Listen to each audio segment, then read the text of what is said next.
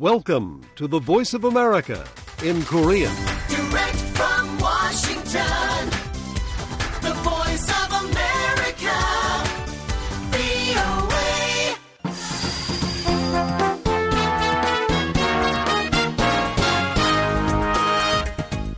여러분 안녕하십니까? 여기는 미국의 수도 워싱턴에서 보내드리는 VOA 방송입니다. 지금부터 VOA 아침 방송을 시작하겠습니다. VOA 방송은 매일 새벽 2시부터 3시까지 그리고 매일 아침 4시부터 6시까지 또 저녁 8시부터 자정까지 세 차례 보내드립니다. VOA 방송은 객관적이고 공정하며 포괄적인 한반도와 미국 그리고 세계 소식과 함께 각종 정보와 교양, 오락 등 다양한 프로그램을 전해드리고 있습니다. 비오의 세계 뉴스입니다. 러시아군은 19일 우크라이나 동부 아우디우카를 완전히 점령했다고 밝혔습니다. 러시아 국방부는 이날 성명에서 러시아군이 우크라이나군과 싸우고 있는 1000km 길이의 전선 중 아우디우카 전선 지역에서 9km가량 전진했다면서 이같이 밝혔습니다. 그러면서 이 지역 내 옛 소련 시절의 거대한 코크스 공장을 완전 장악했고 공장 행정동에 러시아 국기가 개양됐다고 주장했습니다. 러시아 국영방송은 이 공장을 포함해 아우디오카 지역에서 우크라이나 국기가 내려지고 러시아 국기가 개양되는 모습을 방영했습니다. 앞서 드미트리 리코비 우크라이나군 대변인은 지난 15일 성명에서 아우디오카 전선에서의 퇴각을 인정하면서 일부 지역에서 우리 병력들을 보다 유리한 위치로 후퇴시키기 위한 기동이 이뤄지고 있다고 밝혔었습니다. 아우디우카는 산업 지역인 돈바스 내 두 개 주를 완전 장악하려는 러시아의 목표의 핵심 지역으로 알려져 있습니다. 러시아의 아우디우카 점령은 러시아가 지난해 5월 전선의 또 다른 요충지인 바흐무트를 점령한 이후 가장 큰 성과라고 로이터 통신은 분석했습니다. 또 최근 볼로디미르 젤렌스키 우크라이나 대통령이 서방 동맹국들의 자국 지원 증대를 요청하고 있는 가운데 이루어졌습니다. 최근 러시아 내 교도소에서 사망한 러시아 야권 지도자 알렉세이 나발리 씨의 부인 율리아 나발라야 씨는 19일 블라디미르 푸틴 대통령에게 남편 살해의 책임이 있다고 말했습니다. 나발라야 씨는 이날 소셜미디어에 공개된 9분가량의 영상 메시지에서 이같이 주장하며 러시아 당국은 남편의 시체를 은닉하고 살해에 사용된 신경작용제 노비촉의 흔적이 사라지길 기다리고 있다고 주장했습니다. 그러면서 자신의 팀이 남편의 살해범에 대한 세부 사항을 발표할 것이라고 말했습니다. 나발라야 씨는 남편이 해온 일들을 계속할 것이며 러시아를 위해 계속 싸우겠다면서 이번 사건으로 인한 분노를 공유하고 대중들이 행동에 나설 것을 촉구했습니다. 나발라야 씨는 이날 벨기에 브리셀에서 열린 유럽연합 EU 외무장관 회의에 참석해 관련 사안에 대해 대화도 나눴습니다. 회의에서 외무장관들은 나발리 씨 사망과 관련해 교도소 관계자 등을 대상으로 하는 새로운 테러 제재에 대해 논의했다고 로이터 통신이 보도했습니다. 한편 독일 베를린에서는 18일 수백 명이 나발리 씨를 추모하는 시위를 벌이며 푸틴 대통령을 살인자라고 비난했고 프랑스 파리의 에페탈 근처에서도 100여 명이 모여 나발리 씨를 애도했습니다. 국제사법재판소 ICJ가 19일부터 이스라엘의 팔레스타인 영토 점령의 합법성 여부에 관한 심리를 시작합니다. 국제사법재판소 재판관 15명은 이날부터 26일까지 팔레스타인 자치정부와 미국, 중국과 러시아, 남아프리카 공화국과 이집트 등이 참여한 가운데 관련 절차의 일환으로 청문회를 진행합니다. 이스라엘은 청문회에 참여하지 않을 것으로 알려졌습니다. 이번 심리는 지난 2022년 유엔 총회가 국제사법재판소에 이 사안과 관련한 의견을 요청하는 내용의 결의안을 채택한 데 따른 겁니다. 이스라엘은 1967년 3차 중동전쟁에서 요르단강 서안지구와 가자지구를 점령했고 이후 이들 지역에서 대부분 병력을 철수했지만 여전히 국경을 통제하고 있습니다. 이번 심리에는 이스라엘의 영토 점령 이후 예루살렘의 인구 구성과 특성, 지위를 변경하기 위한 조치와 이와 관련한 차별적 법률과 조치 등에 대한 검토 등이 포함될 것으로 알려졌습니다. 국제사법재판소는 유엔 헌장에 따라 1945년 설립된 유엔 사법기구로서 유엔 회원국이 제기하는 법적 분쟁과 유엔 산하기구들이 회부한 법적 사안들을 다룹니다. 이스라엘은 영내 팔레스타인 독립국가의 존재를 절대로 인정하지 않을 것이라고 베냐민 네타냐후 이스라엘 총리가 밝혔습니다. 네타냐후 총리는 18일 이스라엘 전시내각 회의에서 최근 국제사회가 이스라엘의 팔레스타인 국가 인정을 촉구해온 점을 언급하면서 이같이 말했습니다. 그러면서 팔레스타인 독립국가 해법을 받아들이는 것은 지난해 10월 7일 하마스가 이스라엘을 상대로 벌였던 테러에 대한 보상이 될 것이라고 주장했습니다. 네타냐후 총리는 이어 관련 합의는 당사자 간 전제 조건 없는 직접적 협상을 통해서만 이루어질 것이라고 말했습니다. 미국과 아랍 국가들은 중동 지역의 평화를 달성하기 위한 방안으로 이스라엘과 팔레스타인 국가가 공존하는 두 국가 해법을 제시해 왔습니다. 세계뉴스 김지훈이었습니다.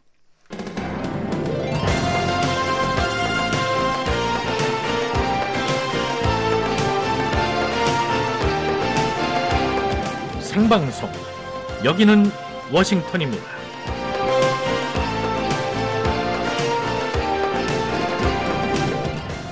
지난해 기준으로 세계 160여 개국의 민주주의 수준을 평가한 민주주의 지수의 지도를 보면 북유럽과 북미, 남미 일부, 호주, 뉴질랜드, 그리고 아시아에서는 타이완과 인도, 일본과 한국 등이 파란색 계열로 색칠되어 있습니다.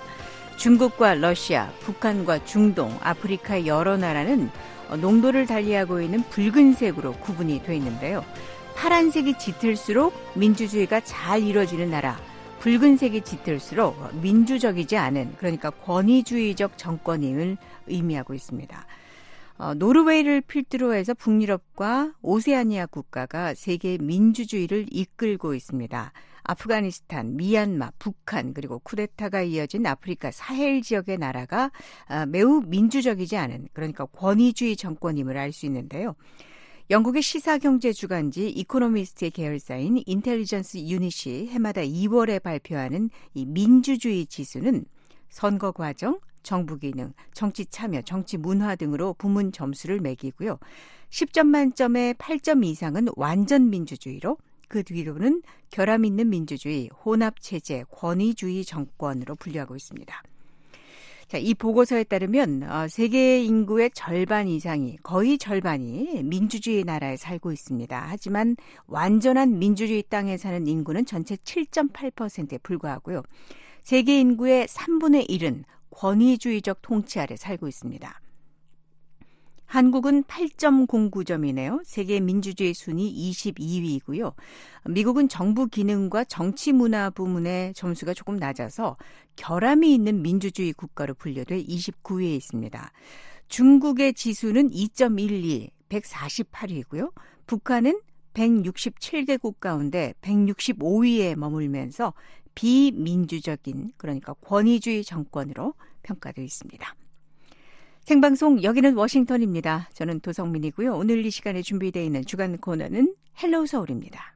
아, 원래는 가압장이었어요. 수도 가압장이라고 아시죠? 폐허가 되는 바람에 여기를 어떻게 해야지만 활성화를 시킬까 회의를 많이 한 결과 리모델링을 해서 어, 한국 서울 서대문구에 천연 옹달샘이라고 부르는 마을 주민들이 아주 다양하게 활용하는 공간이 있답니다. 지구촌 오늘 아메리카나우 미국 정치 ABC 순서 뒤에 이어지는 헬로우 서울에서 자세한 이야기 만나보십시오.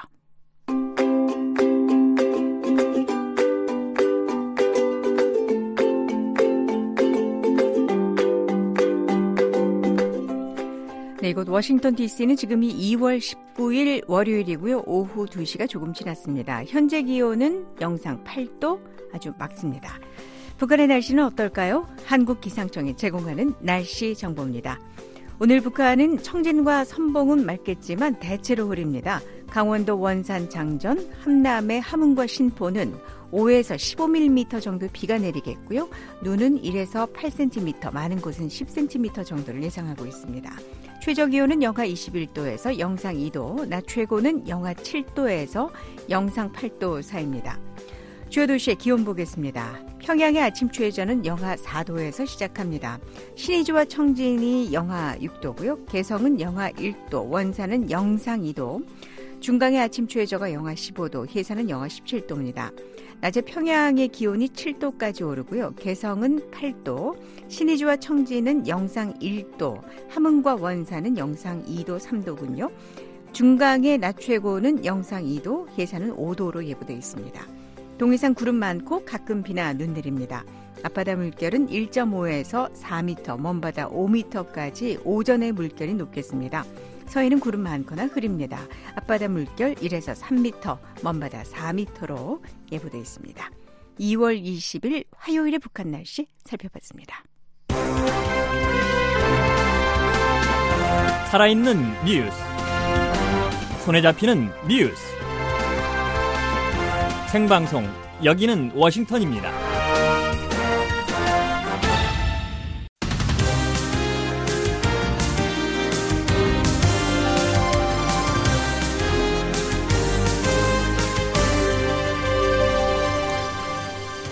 네, 세계 여러 나라의 주요 소식 전해드리는 지구촌 오늘 순서입니다. 지금 시각 세계에는 어떤 일들이 일어나고 있을까요? 허모 기자와 함께하겠습니다. 안녕하십니까? 네, 안녕하세요. 자, 어떤 소식인가요? 네. 이스라엘 정부가 팔레스타인 국가 인정에 반대한다는 입장을 공식적으로 채택을 했습니다. 두 번째 소식은요. 중국 어민 사망 후에 중국 해경이 타이완 해역 일대 정기 순찰을 강화하기로 했다는 소식입니다. 이어서 우르술라 폰데어 라이엔 유럽연합 집행위원장이 연임에 도전한다는 소식 전해드리겠습니다. 네. 자, 지구촌 오늘 먼저 이스라엘부터 가보겠습니다. 자, 이스라엘 정부가 팔레스타인의 그 국가 지위에 대한 공식 입장을 정했군요. 네, 그렇습니다. 이스라엘 정부가 18일 강요 회의를 열고 팔레스타인 국가 지위를 인정해 달라는 국제사회 요구를 거부하기로 했습니다. 네. 베냐민 네타냐후 이스라엘 총리는 이날 팔레스타인 국가 지위에 관한 결의문을 내각에 제출했고요. 내각은 이를 만장일치로 승인했습니다. 예. 그 결의문에 어떤 내용이 담겨 있습니까? 네, 결의문의 골자는 이스라엘은 팔레스타인 주민의 영구 정착에 관한 국제사회 잠재, 어, 강제적 권고를 단호히 거부한다는 내용이고요. 또 이러한 정착 문제는 당사자 간의 조건 없는 직접 협상을 통해서만 도달할 수 있다는 내용입니다. 네. 여기서 국제사회 권고라는 것이 이른바 그 두 국가 해법을 말하는 거죠? 예, 맞습니다. 두 국가 해법은 지난 1967년 3차 중동 전쟁에서 이스라엘이 점령한 요르단강 서한 지구와 동예루살렘 그리고 가자 지구에 대한 팔레스타인 독립 국가를 건설하고 두 나라가 평화 공존하자는 구상, 구상입니다. 네네. 양측은 지난 1993년 미국의 중재로 체결했던 그 오슬로 협정을 통해서 평화적으로 공존할 수 있는 가능성을 보였는데요. 하지만 당시에 이스라엘 측 협정 대상자였 당사자였던 그 이차크 라빈 총리가 극우 유대 청년에게 암살당하는 등 그 이스라엘의 안에서 이 반대하는 속소리 그 목소리가 적지 않았었습니다. 네 네. 자, 그런데 이제 이스라엘의 네타냐후 정부 어, 총리 정부는 이제 공식적으로 그것을 거부한다는 얘기죠. 예. 어, 결의문은 또 그 이스라엘은 앞으로도 일방적인 팔레스타인 국가 인정에 계속 반대할 것이라고 밝혔습니다.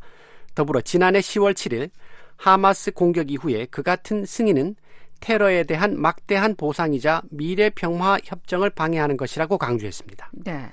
네타냐후 총리는 하마스에 대한 공격을 계속하겠다는 입장인가요? 네. 네타냐후 총리는 절대적인 승리를 거둘, 거둘 때까지 하마스와의 전쟁을 계속할 것이라고 다짐하고 있습니다.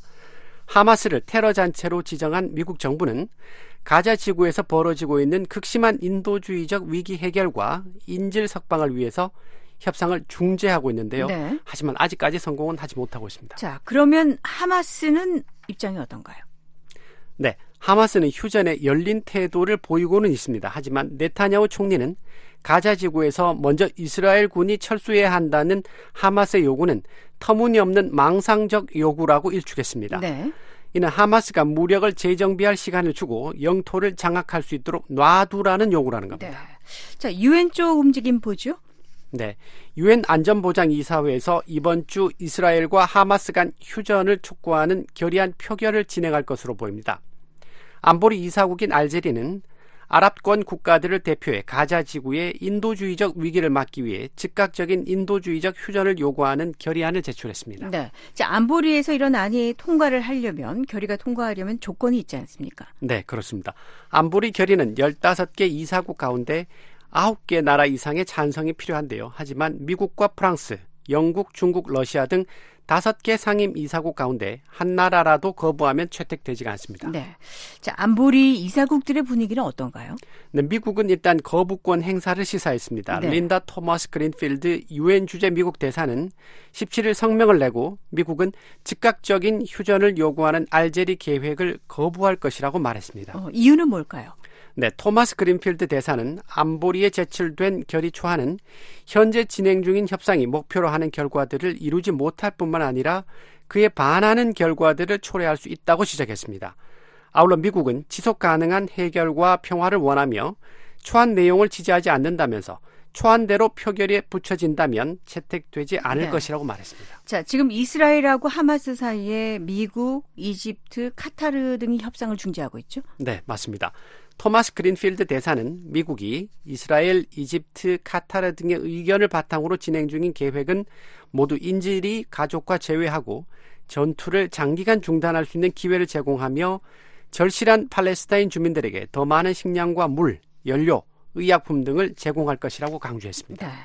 자, 이런 가운데 국제사법재판소에서는 아주 중요한 재판이 열리고 있네요. 네, 그렇습니다. 네덜란드 헤이그에 소재한 국제사법재판소가 19일부터 6일간 그 1967년부터 계속되고 있는 이스라엘의 팔레스타인 지역 점령이 적법한지 가리는 재판을 진행합니다. 이번 재판은 지난 2022년 12월 유엔이 이스라엘의 점령에 관해 국제사법재판소의 조언을 구하는 결의안을 통과시킨 데 따른 것입니다. 네. 자, 국제사법재판소가 이런 성격의 재판을 다루는 게 처음인가요? 네, 그렇지는 않습니다. 네. 국제사법재판소는 지난 2004년도에도 이스라엘이 동예루살렘과 요르단강 서한 일부에 걸쳐 건설한 그 분리장벽이 국제법에 반하는지 여부를 심리하고 즉각 건설 중단을 명령한 바 있습니다. 하지만 이스라엘은 수용하지 않았는데요. 네. 국제사법재판소 판결은 법적 구속력은 있지만 이행을 강제할 수단은 사실상 없습니다. 그 한편 가자 지구에서는 이스라엘의 공습이 계속되고 있는데요. 의료진과 목격자들에 따르면 17일부터 18일까지 적어도 18명이 사망했습니다.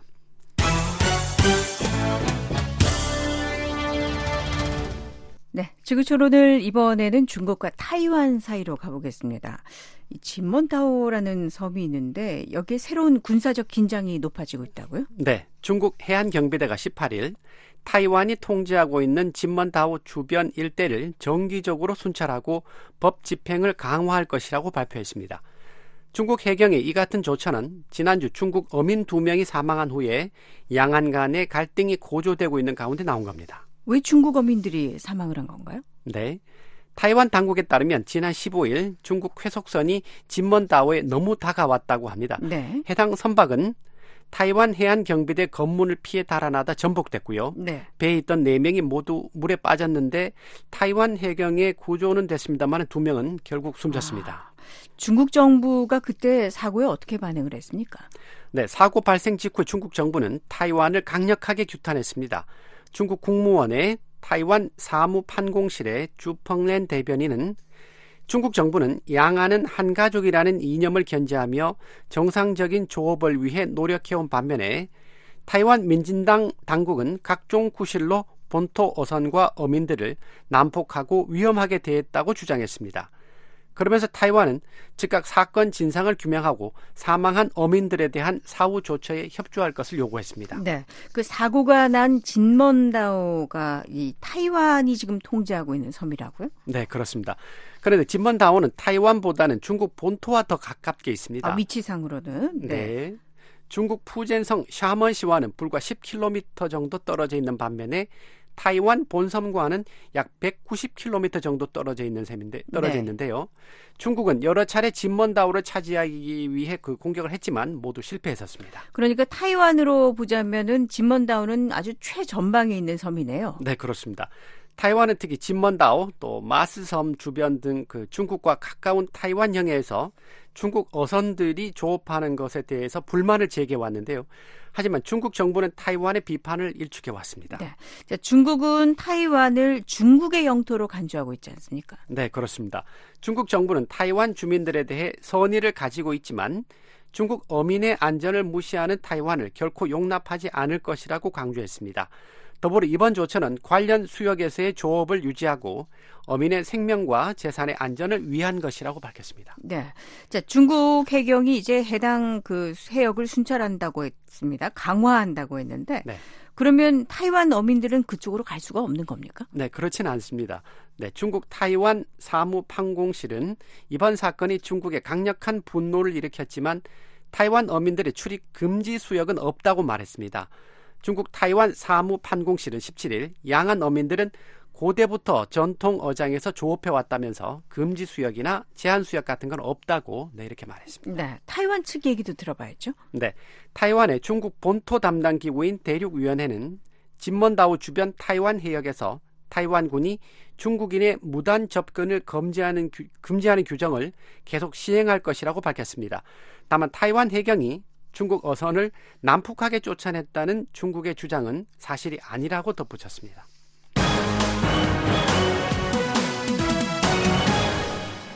네, 지구촌 오늘 유럽으로 가겠습니다. 자, 유럽 연합의 현 집행위원장이 연입에 도전하는군요. 네, 그렇습니다. 우르술라 폰데라이엔 그 EU 집행위원장이 19일 연입 연임 도전을 공식 선언했습니다. 네. EU 집행위원장은 4억 5천만 EU 시민을 대표하는 유럽 최고위 직책으로 국가로 따지자면은 정부 수반격입니다. 네. 집행위원장은 EU의 집행위원장은 어떻게 되는 겁니까? 네, 유럽 의회 내 정치 그룹들이 각자 후보를 내세우고요. 유럽 의회 선거에서 가장 많이 득표한 그룹의 후보가 집행위원장이 되는데요. 네네. EU 회원국 정상들이 최종 승인을 해야 합니다. 네. 집행위원장 임기가 있죠. 몇 년입니까? 네, 5년입니다. 폰데어 라이엔 위원장은 지난 2019년부터 EU 집행위원회 13대 위원장을 맡아왔고요. 네. 올해 임기가 끝납니다. 예. 프리드리히 메르츠 독일 기독민주당 대표는 19일 베를린 당사에서 기자회견을 열고 폰데어 라이엔 위원장을 집행위원장 후보로 지명한다고 발표했습니다. 아, 그리고 폰데어 라이언 위원장이 후보 지명을 수락한 거군요. 네, 그렇습니다. 폰데어 라이엔 위원장도 이 기자회견 자리에 있었는데요.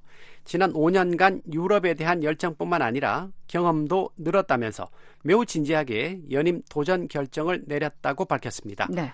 올해 65살의 폰데어 라이엔 위원장은 의사 출신으로 독일 국방부 장관 출신입니다. 네. 자, 연임 전망은 어떻습니까? 네, 대체로 폰데어 라이엔 그 위원장이 연임할 가능성이 높다는 분석입니다. 예. 독일 기독민주당이 속해 있는 유럽국민당은 현재 유럽의회 내 최대 정치 그룹으로 폴란드 시민강령당, 오스트리아 국민당, 스페인 국민당 등이 속해 있는데요. 오는 6월 있을 유럽의회 선거에서도 최대 의석을 차지할 것으로 예상되고 있습니다. 네네. 하지만 최근 몇 년 새 강경 우파 정치 세력이 힘을 얻고 있어서 최종 결과는 뚜껑을 열어봐야 할 것 같습니다. 그래도 이 폰데어 라이언 위원장이 유럽 인사들 가운데서도 상당히 지명도가 높은 유럽의 지도자 아니겠습니까? 네, 맞습니다. 폰데어 라이엔 위원장은 임기 중 그 우크라이나 전쟁과 이스라엘 하마스 전쟁 등 굵직한 그 국제 현안이 터지면서 뉴스에 연일 등장을 했었습니다. 그렇죠. 폰데어 라이엔 위원장은 특히 우크라이나가 2년 동안 러시아와 싸우는 동안 우크라이나에 흔들리지 않는 지지자, 지지자였고 네. 볼로디미르 젤렌스키 우- 우크라이나 대통령을 굳건하게 옹호해 왔습니다. 네. 그러면 미국이 테러 단체로 지명한 하마스와 이스라엘 간 전쟁에 대해서는 어떤 입장인가요? 네. 폰데어 라이엔 위원장은 지난해 10월 7일 하마스가 이스라엘을 기습 공격한 이래 이스라엘을 강력히 옹호해 왔습니다. 폰데어 라이엔 위원장이 연임하면 우크라이나와 이스라엘에 대한 이 같은 지지 기조가 이어질 전망입니다. 그러면 폰데어 라이엔, 라이엔 위원장 말고 유럽의 그 집행위원장 후보감으로 거론되는 다른 후보는 없습니까? 네. 앞서 이탈리아 매체는 지난해 연말 에마뉴엘 마크롱 프랑스 대통령이 마리오 드라기 전 이탈리아 총리를 밀고 있다고 보도했었는데요. 네. 하지만 지난해 말 로이타 통신은 드라기 전 총리 측근을 인용해서 드라기 전 총리는 EU 집행위원장 자리에 관심이 없다고 전한 바 있습니다. 네. 네. 참고로 드라기 전 총리는 올해로 76세입니다. 네. 지구촌 오늘 허무 기자였습니다.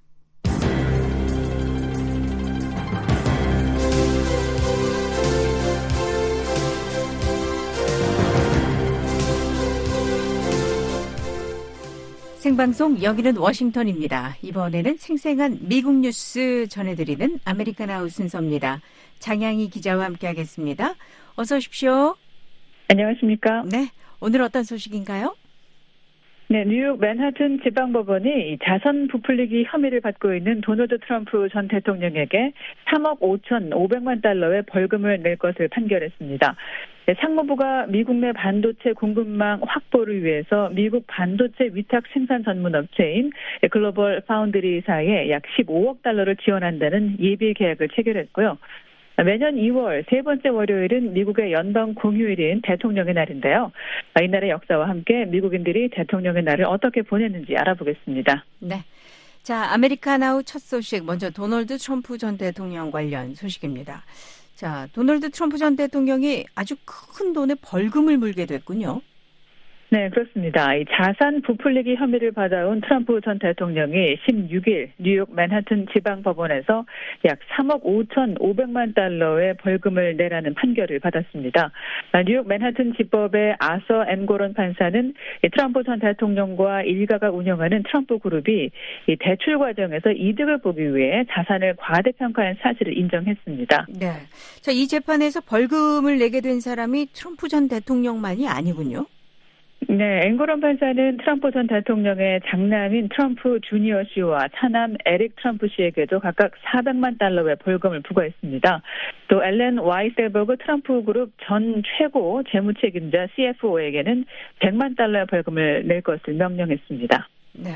자, 트럼프 전 대통령과 그 일가가 어떻게 해서 이 정도의 벌금을 물게 됐는지 배경을 살펴볼까요? 네, 지난 2022년 레티샤 제임스 뉴욕주 법무장관이 트럼프 전 대통령 일가가 운영하는 트럼프 그룹이 대출 조건을 유리하게 하기 위해서 호텔과 골프장 또 기타 부동산의 가치를 부풀린 혐의가 있다면서 뉴욕시 맨하튼 지방 법원에 민사 소송을 제기했습니다. 제임스 장관은 재판에 앞서서 누구도 법 위에 있을 수 없다면서 트럼프 전 대통령에게 책임을 물을 것이라고 밝혔고요. 반면 트럼프 전 대통령은 해당 재판이 사기이자 엉터리라며 반발했는데요. 3개월간 이어진 재판 끝에 제임스 법무장관이 제기한 혐의들을 앤고론 판사가 인정한 겁니다. 네.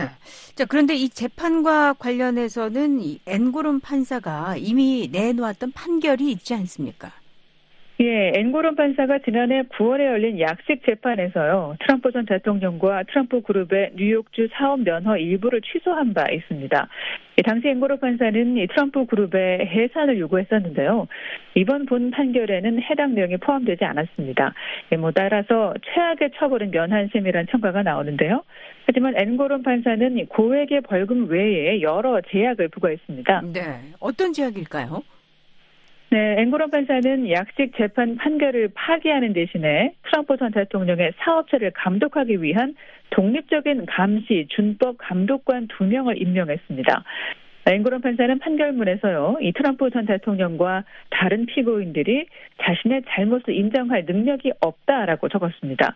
이어서 그들의 참회와 양심의 결연은 거의 병적인 수준이라면서 그들은 증거가 거짓인 양 보지도 듣지도 말하지도 말라라는 자세를 취하고 있다고 지적했습니다. 네, 그러면 감독관 임명 말고 뭐 다른 제약이 있습니까? 어, 맹구런 판사는요, 피고들의 경영 활동도 제한했습니다.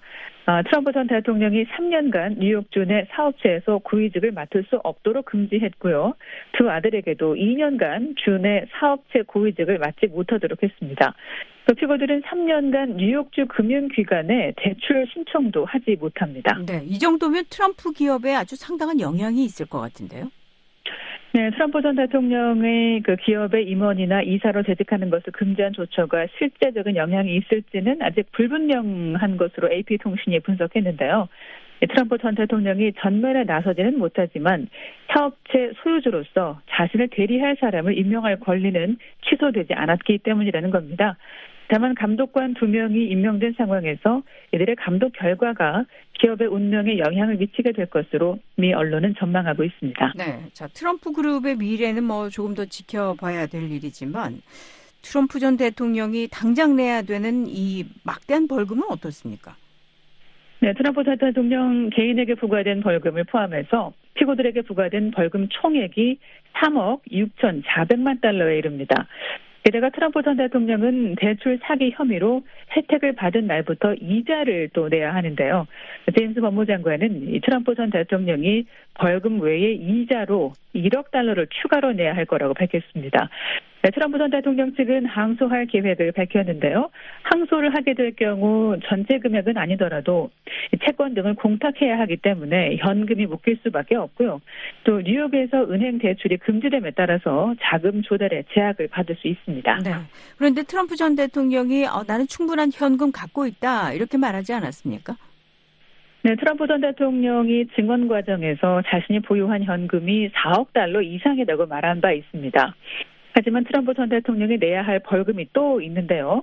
아, 이번 판결에 앞서서 지난달 뉴욕 남부 연방 지방법원 배심원단이 트럼프 전 대통령이 이 패션 칼럼니스트 이진 캐롤 씨에게 명예훼손에 대한 위자료로 8,330만 달러를 주라는 판결을 내린 바 있습니다.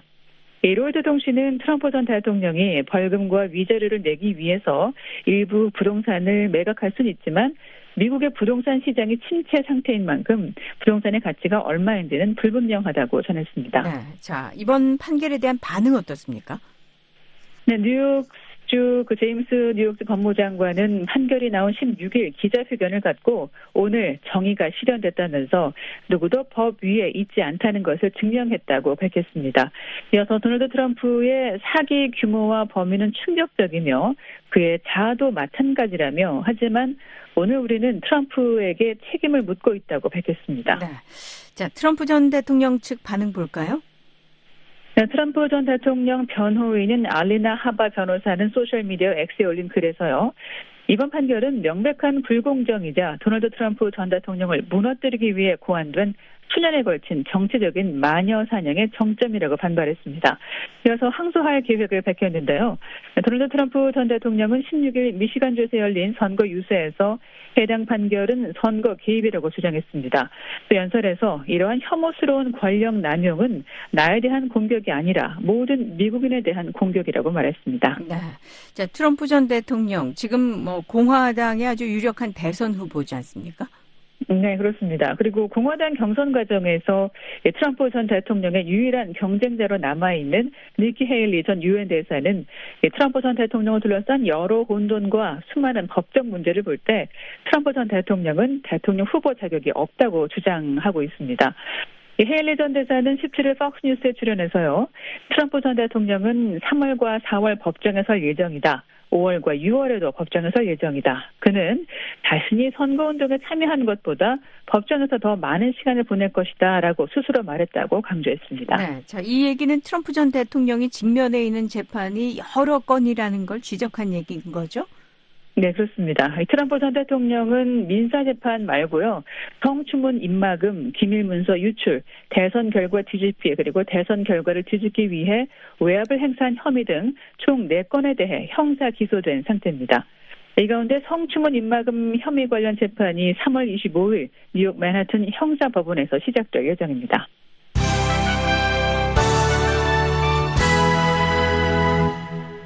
네, 아메리카 나우 이번에는 미국 정부가 이 반도체 반도체를 위탁 생산하는 한 전문 업체에 약 15억 달러를 지원한다는 소식 보겠습니다. 네, 백악관이 19일 성명을 내고 상무부가 반도체 위탁 생산 전문업체 글로벌 파운드리에 약 15억 달러를 지원한다는 예비 계약을 체결했다고 발표했습니다. 아, 보조금 외에도 정부가 16억 달러 상당의 대출도 제공할 예정입니다. 네. 자, 이 회사가 그 자금을 어떻게 쓰게 됩니까? 네, 뉴욕주 몰타에 분사를 둔 글로벌 파운드리는요, 이 자금을 운용해서 뉴욕주에 새로운 반도체 생산 공장을 짓고 뉴욕주와 버몬트주에 있는 기존 시설 운용도 확대할 예정입니다. 네. 자, 미국 정부가 왜 이 민간 반도체 기업에 이렇게 직접적인 재정 지원을 하는 걸까요? 네, 바이든 정부가 2022년부터 미국 내 컴퓨터 칩 생산을 활성화하고 연구 개발을 진전하도록 520억 달러를 투자한다는 내용의 반도체 지원법을 시행하고 있는데요. 이 법에 따라 미 정부가 민간 반도체 업체에 재정을 지원하는 것이 이번에 세 번째입니다. 예, 과거 상무부는 뉴햄프셔주에 군용기용 칩을 생산하는 공장을 확장하려는 BAE 시스템즈 3,500만 달러, 또 마이크로칩 테크놀로지사에 1억 6,200만 달러를 지원한다고 발표한 바 있습니다. 네. 자, 지나 레이몬드 상무부 장관이요. 글로벌 파운드리사가 그 새로운 시설에서 만들게 될 칩이 아주 필수적이다. 이렇게 강조를 했더군요. 네, 레이몬드 장관은 이 글로벌 파운드리의 몰타 시설이 현재 미국 어디에서도 생산되지 않는 고부가 가치 칩을 생산할 거라고 말했습니다. 이어 이 칩들이 정교한 군사 장비와 전기 자동차, 스마트폰의 최신 기능 추가와 더 빠른 인터넷 연결 등의 동력을 공급할 거라고 밝혔는데요. 특히 제너럴 모터스를 포함한 자동차 공급 및 제조업체를 위한 안정적인 칩 공급망을 확보할 거라고 강조했습니다. 네. 자, 그러고 보니 얼마 전에 이 글로벌 파운드리사 GM 사가 미국산 칩을 확보하기 위해서 계약을 체결했다는 소식이 들렸었네요. 네, 지난 9일 두 업체가요, 미국산 칩 프로세서를 확보하기 위한 장기 계약을 발표했습니다. 해외에 대한 칩 의존도를 줄이겠다는 목표인데요. 카멀라 해리스 부통령이 19일 성명에서 국내 칩 생산은 해외 선적에 의존하고 있는 미 전역 자동차 및 항공우주 산업에 더 많은 공급망 안정을 보장할 거라고 강조했습니다. 레몬도 장관도 이번 발표로 신종 팬데믹 당시 미국 자동차 공장이 가동을 멈춰야 했던 일이 다시 일어나지 않도록 할 것이라고 강조했는데요. 앞서 미국은 지난 팬데믹 당시에 칩이 부족해서 수백만 대의 자동차 제조가 중단됐었습니다. 네. 자, 글로벌 파운드리사의 공장이 커지면 확대되면 기대하고 있는 경제적 효과도 있죠. 네, 그렇습니다. 향후 10년 동안 1,500개의 제조업 일자리와 9,000개의 건설 관련 일자리가 창출될 것으로 예상되고요. 또 뉴욕주와 버몬트주에 걸쳐서 총 125억 달러의 잠재적 투자를 창출할 것으로 예상됩니다. 네. 자, 글로벌 파운드리사의 최고 경영, 경영인 그 CEO는 어떤 얘기했습니까? 네, 토머스 코필드 CEO가 성명을 냈는데요. 이제 미국산 칩에 대한 수요를 늘리고 재능 있는 미국 반도체 인력을 늘리는 쪽으로 관심을 돌려야 한다고 말했습니다. 네. 그리고 조만간 또 다른 반도체 관련 투자 계획이 발표될 예정이라고요? 네, 레이몬드 장관이 반도체 제조 촉진을 위한 그 정부의 390억 달러 규모의 프로그램을 통해서 앞으로 몇 주, 몇 달 안에 여러 차례 지원금을 또 지급할 계획이라고 밝혔습니다.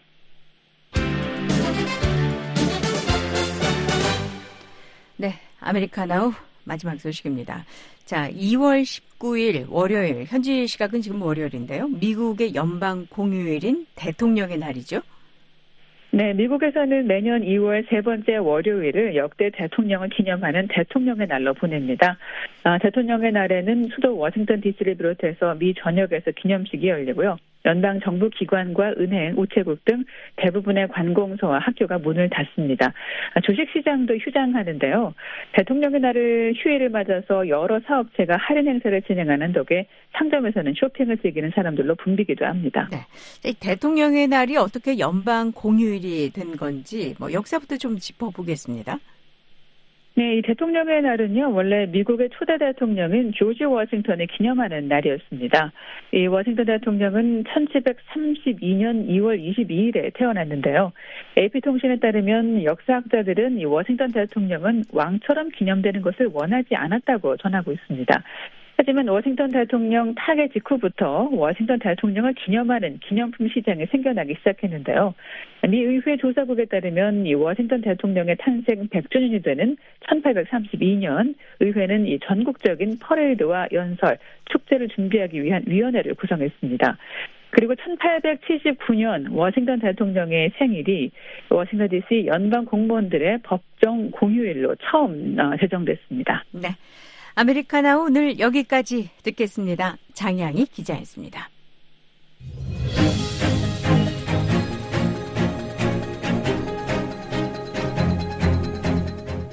미국 정치 제도의 내력과 현재를 소개해드리는 미국 정치 ABC입니다. 미국 국토안보부 산하 해양경비대의 역사는 18세기 말로 거슬러 올라갈 수 있습니다. 해양경비대는 창설 이래 다양한 변화를 거쳤습니다. 미국 정치 ABC 오늘은 국토안보부 산하기관 세 번째 순서로 해양경비대의 설립 배경과 변천에 관해서 알아보겠습니다. 김정욱 기자입니다.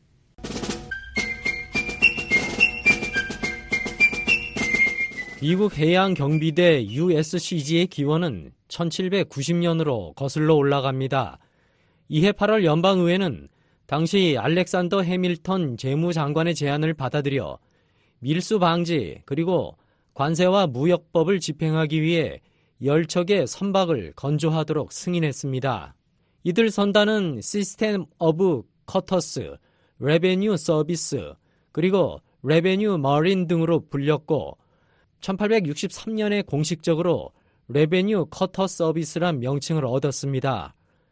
1876년 지금의 해양경비사관학교에 해당하는 Revenue Cutter Service of Instruction이 설립됐고 이듬해 생도 9명이 2년간의 훈련을 시작했습니다.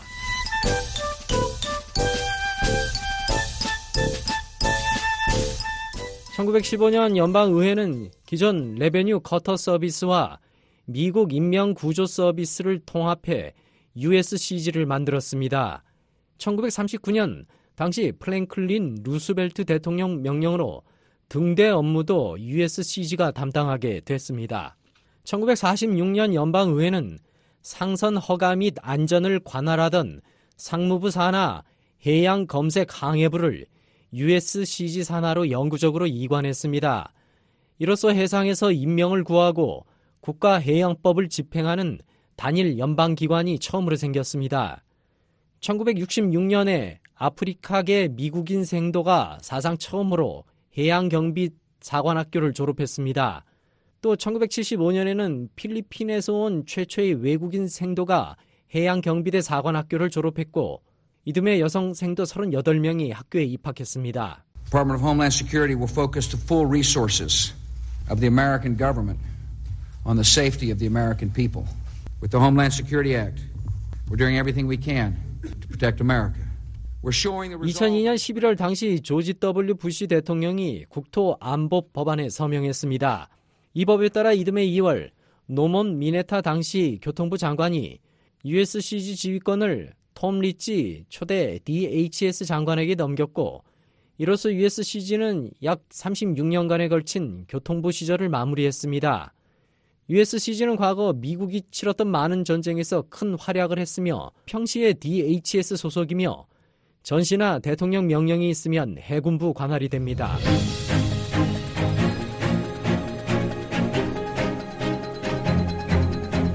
네, 미국 정치 ABC 오늘은 미국 해양경비대 USCG의 설립 배경과 변천 과정에 관해 알아봤습니다. 지금까지 김정우였습니다.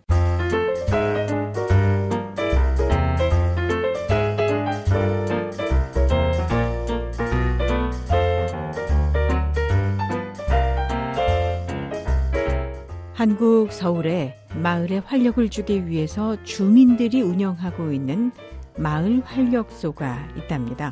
누구나 편하게 이용할 수 있도록 모임 공간도 빌려주고 또 자체적으로 다양한 문화 행사도 열고 있습니다. 변화하는 한국의 모습 살펴보는 Hello 서울.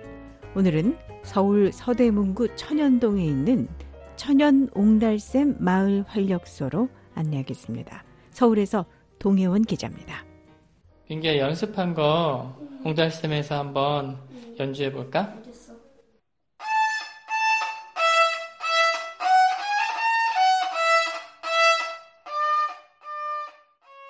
천연옹달샘 마을 활력소에서 서대문구 주민인 한 부자가 악기 연습을 하고 있습니다. 마을 주민을 위한 천연옹달샘은 지난 2017년에 개소했는데요. 버려진 가압장을 활용해 마을 활력소로 만들었다고 합니다. 자세한 얘기 운영위원장 임향순 씨입니다. 아, 원래는 가압장이었어요. 수도 가압장이라고 아시죠? 어, 수도 가압장인데 이제 폐허가 되는 바람에 좀 한참 그냥 방치돼 있었어요. 그래서 우리 주민들이 모여서 여기를 어떻게 해야지만 활성화를 시킬까. 너무 이제 건물도 이제 지저분하고 그랬었거든요. 그래서 여러 차례 수도 없이 주민들과 회의를 많이 한 결과 리모델링을 해서 어, 천연 옹달샘을 어, 만들게 된 거예요. 그래서 여기 활력소로서 아이들도 많이 오고 어르신들도 오셨다가 뭐 잠깐 쉬시고 이제 화장실도 마음대로 이용할 수 있게끔 편하게 그리고 이제 애들 같은 경우는 여기서 시간을 좀 보내고 학원을 바로 갈 수 있게끔 진행을 하고 있고요. 자유롭게 드나들 수 있는 공간이에요. 그리고 프로그램도 많이 하는데 프로그램도 이제 공간지기 선생님하고 운영위원들하고 프로그램 만들어서 진행을 쭉 하고 있습니다. 천연옹달샘은 1층과 2층 그리고 테라스로 구성되어 있는데요. 이 공간을 어떻게 활용하고 있을까요? 저희가 대관을 해요. 대관을 해서 서대문 구민은 좀 할인을 좀 해드리고 처음에는 그냥 시간 제한 없이 아이들한테 대관도 했는데 그러다 보니까 아이들이 집에 잘 안 가요. 그래서 시간을 두고 이제 대관하는데 애들이 잘 지켜줘요. 스스로 들어올 때 시간 줬고 나갈 때 시간 줬고 해서 잘 이루어지고 있습니다. 프로그램을 자체에서 만들기도 하고 만들어서 이제 운영도 하고 이제 구에서 하고 또 협력해서 또 하기도 하고 또 재능 기부 받아서 할 수 있는 그런 것도 많이 하고 있어. 뭐빵 재능 기부도 해주시고 또 만드는 건 또 거의 뭐 재능 기부를 많이 하고 있는 거죠. 주민을 위한 문화 체험 행사와 교육 프로그램, 또 다 함께 모여 영화를 볼 수 있는 공간도 마련하고요. 최근에는 겨울방학에 지역 내 초중 고등학생을 위한 점심 한 끼 프로그램도 운영했습니다. 밥상 사업의 시작부터 들어보죠. 정수희 부위원장입니다. 이게 서대문구는 주민 공모 사업이라니까 마을 이런 사업이 굉장히 많았어요. 그리고 아 우리도 뭐 할 수 있지 않을까 했는데 그 마을 사업이 있으니까 땄어요. 그래고 이제 마을이 품은 아이 돌봄 해가지고 2년간 그 밥상 사업을 했던 거예요. 밥상 사업을 2년간 하고 그 다음에는 자체적으로 한번 해보자 하고 밥상 사업하고 1년간 그러다가 코로나 터져갖고 중단이 된 거예요. 뭔가 우리도 해본 사람들이 아시는 거 이 공간에서 그게 굉장히 좋았거든요. 그럼 우리가 한번 해보자. 해갖고 하게 된 거예요. 근데 했었지만 과연 엄마들이 우리를 믿고 보내줄까 했는데 입소문이 나면서 이제 또 안 해요. 할 만큼 된 거예요. 반응이 아주 좋았다고 하는데요. 공간지기 최서연 씨에게 들어봅니다. 어머님들도 봄방학 때는 왜 안 해요?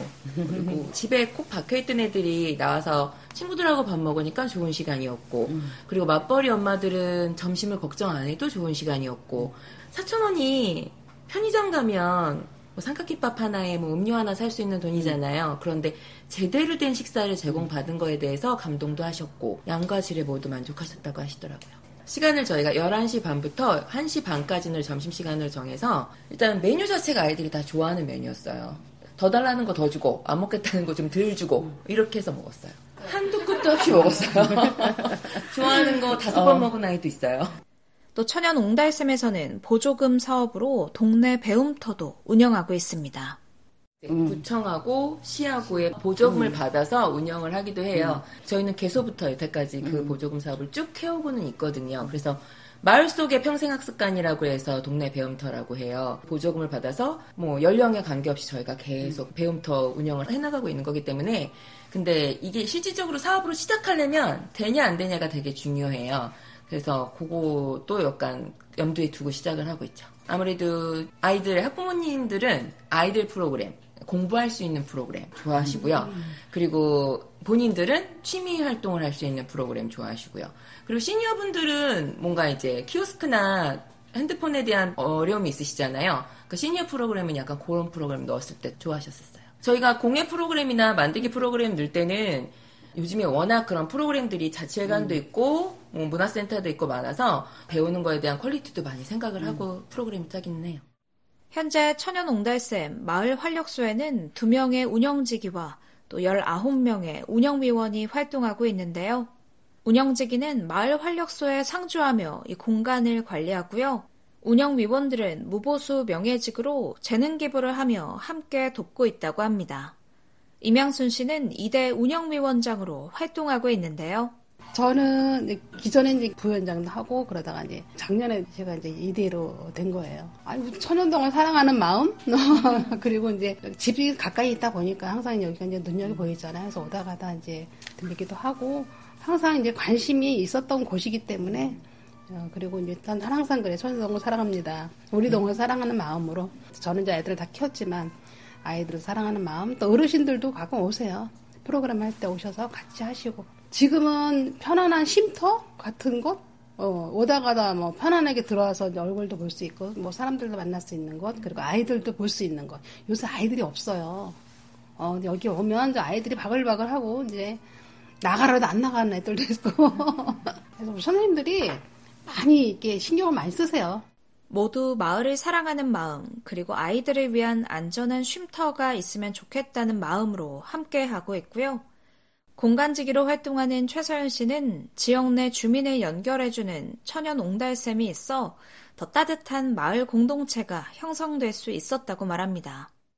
제가 여기서 학부모로 있다가 주민으로 있다가 여기 근무자가 된 건데 요만했던 애들이 중학교 가서도 오고 고등학교 가서도 오고 이러는 거 보니까 너무 좋은 거죠. 그 아이들의 성장 과정을 내가 같이 하고 있구나라는 생각을 하니까 좋더라고요. 친척 먼 사람보다 진짜 이웃에서 부탁하는 게 더 많고 네. 먼 사람한테는 전화해서 부탁해야 되는데 얼굴 보고 부탁할 수 있는 분들 다 있고 그거 좋더라고요. 일단은 마을 속에 이런 곳이 있는 게 드물어요. 구에서 동이 발전할 수 있도록 보조를 해주시고 또 주민위원이 그 보조금 갖고 잘 운영해 나가려고 일하는 거니까. 근데 이런 게 없어지지 않았으면 좋겠어요, 일단. 그리고 저희 용달쌤이 엄마들이 마음 놓고 아이들을 보낼 수 있는 곳으로 자리매김하기까지 여태까지 시간이 걸렸으면 요거를 이어나가는 것도 저는 의미가 있다고 생각을 해요. 그래서 요게 꾸준하게 지속될 수 있도록 모두가 협조해 주시고 저희도 열심히 했으면 좋겠습니다. 제가 찾아간 날 천연 옹달샘의 단골이라는 지역 주민 김종태 씨와 아들인 김민규 학생이 이곳을 찾았는데요. 평일에는 거의 매일 이곳을 찾는다고 합니다. 어떻게 처음 이곳을 접하게 됐을까요? 지나다니면서 여기 옹달샘이라는 곳을 봤었거든요. 그 전에. 근데 마을 사람들이 쓰는 공간이라고만 알고 있었고 자세히는 몰랐는데 카페에 들어가서 잘 살펴보니까 이 근처에 사는 주민들이 자유롭게 이용할 수 있다고 해서 전화해서 제가 문의를 드렸거든요. 음, 악기 연주하는 것도 가능하다고 하셔서 그렇게 시작을 하게 됐어요. 또 올해 1월 달에는 여기서 방학 기간 동안 아이들을 위해서 점심 중식을 제공해 줬는데 어, 저희가 그걸 이용했었거든요. 제가 이제 맨날 와서 아이들 데려다 주면서 메뉴를 보니까 집에서 해줄 수 없는 정도의 수준으로 가격도 어떻게 이렇게 저렴하게 해주시는지 음식도 너무 깔끔하고요. 맛도 너무 있어 보이고 아이들도 방학 때 매일매일 옹달샘 가자고 해서 저희는 한 달 동안에 너무 방학 동안에 편하게 잘 먹고 이제 잘 이용했습니다. 악기 연습하러 어제도 그저께도 똑같이 왔어. 그래서 바이올린 오늘은 바이올린 저 동생도 여기 첼로를 연습하러 오고 아빠랑 같이 그리고 여기 점심 한 끼 프로그램 때 좋았던 점은 반찬이 많아서 좋았어요. 어, 맛있었고 친절하니까 좋고 연습도 하고 숙제도 자유롭게 할 수 있으니까 집에서는 소리도 작게 하고 낮에 해야 되니까 밤에 연습이 어려워서 여기 와서 하는 거예요. 어, 이렇게 자유롭게 빌려서 할 수 있다는 점이 좋아요. 일주일에 한 다섯 번 와요, 다섯 번. 그러면서 김종태 씨는 마을 주민의 삶의 질을 높여주는 천연옹달샘 마을 활력소가 더욱 활성화되길 바랬습니다. 더 바란다기보다는 방학 때 하는 점심 이런 것들은 사실 그 정도 준비하시려면 여기서 너무 많은 분들이 그 힘들게 준비하셔야 될 정도더라고요. 그래서 그런 부분들에 대한 지원도 더 있으면 좋겠고 지나다니면서 보더라도 막상 들어와서 문의하고 하기에는 쉽지 않은 것 같아요. 그래서 서울시라던가 서대문구청 이런 쪽에서 소식지를 통해서 조금씩 더 안내가 있으면 더 많이 찾지 않을까 그런 생각이 듭니다. 서울에서 VOA 동예원입니다. 생방송 여기는 워싱턴입니다. 계속해서 회화와 문법을 동시에 공부하는 Everyday English, VOA 매일 영어가 이어집니다.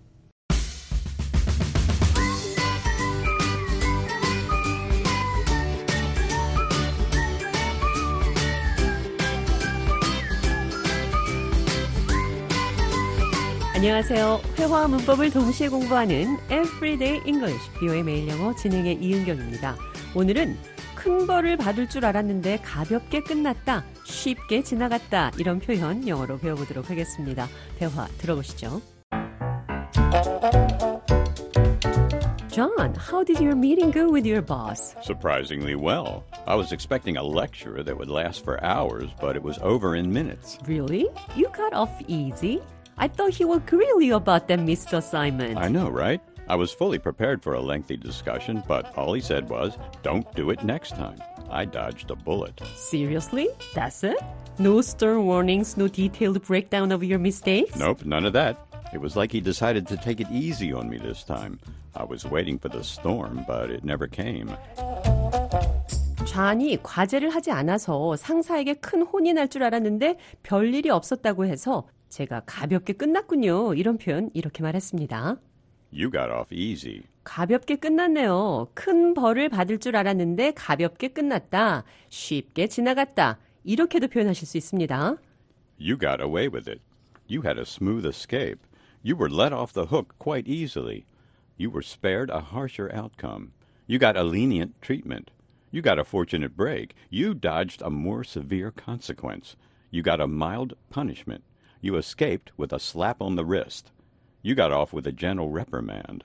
큰 벌을 받을 줄 알았는데 가볍게 끝났다. 쉽게 지나갔다는 표현. You got off easy. You got off easy. 이 표현 기억하시면서 대화 느린 속도로 들어보겠습니다. How did your meeting go with your boss? Surprisingly well. I was expecting a lecture that would last for hours, but it was over in minutes. Really? You got off easy. I thought he would grill you about that missed assignment. I know, right?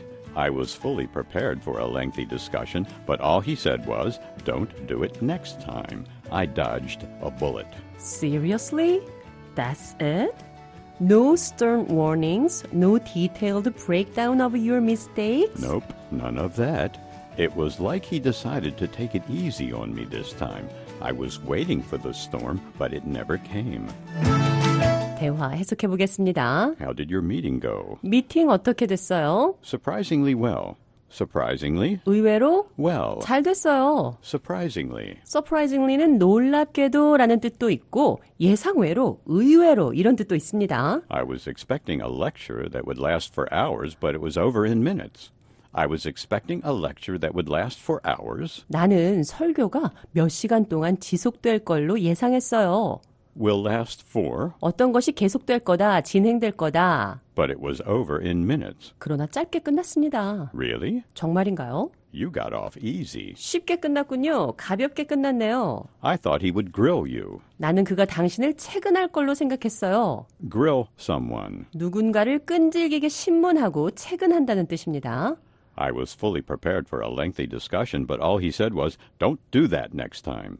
I was fully prepared for a lengthy discussion, 나는 긴 토론을 단단히 준비하고 있었습니다. but all he said was, don't do it next time. 그러나 그는 다음부터는 그러지 말라고 말한 게 전부예요. I dodged a bullet. 나는 A bullet. 총알을 Dodged. 피했습니다. 총알을 피했다는 말은 문제를 피했다. 최악의 상황을 면했다. 이런 뜻입니다. Seriously? 정말인가요? Are you serious? 정말이에요? That's it? 그게 다인가요? It was like he decided to take it easy on me this time. 그가 나에게 이번에는 Easy on me. 관대하게 하기로 결정한 것 같았어요. I was waiting for the storm, but it never came. 폭풍을 기다리고 있었는데 오지 않았습니다. 그러니까 크게 혼날 줄 알았는데 쉽게 지나갔다. I got off easy. 오늘 대화에서는 You got off easy. 가볍게 끝났군요. 큰 벌을 받을 줄 알았는데 쉽게 지나갔네요. 대화 한 번 더 들어보겠습니다. How did your meeting go with your boss? Surprisingly well. I was expecting a lecture that would last for hours, but it was over in minutes. Really? You got off easy? I thought he would grill you about that missed assignment. I know, right? I was fully prepared for a lengthy discussion, but all he said was, don't do it next time. I dodged a bullet. Everyday English, 뷰의 매일 영어. 오늘은 You got off easy. 큰 벌을 받을 줄 알았는데 가볍게 끝났다, 쉽게 지나갔다는 표현 배웠습니다. 생방송 여기는 워싱턴입니다. 오늘 준비한 소식 여기까지입니다. 계속해서 세계 뉴스 워싱턴 뉴스 광장 이어집니다. 진행의 도성민이었습니다. 함께 해주신 여러분 고맙습니다. 이게 무슨 책이에요? 미국 역사책이에요. 미국 역사 아직도 책으로 공부하십니까? 저는 일리노이주의 링컨 후보에게 표를 던지기로 마음을 바꿨습니다. 부군 중 생포된 흑인 병사들을 모두 노예로 만들어야 합니다. 전진하라! 남부의 깃발이 국회의사당 건물에 휘날리게 될 것이다. 라디오로 듣는 미국 역사 이야기, VOA 이야기 미국사. 많은 애청 바랍니다.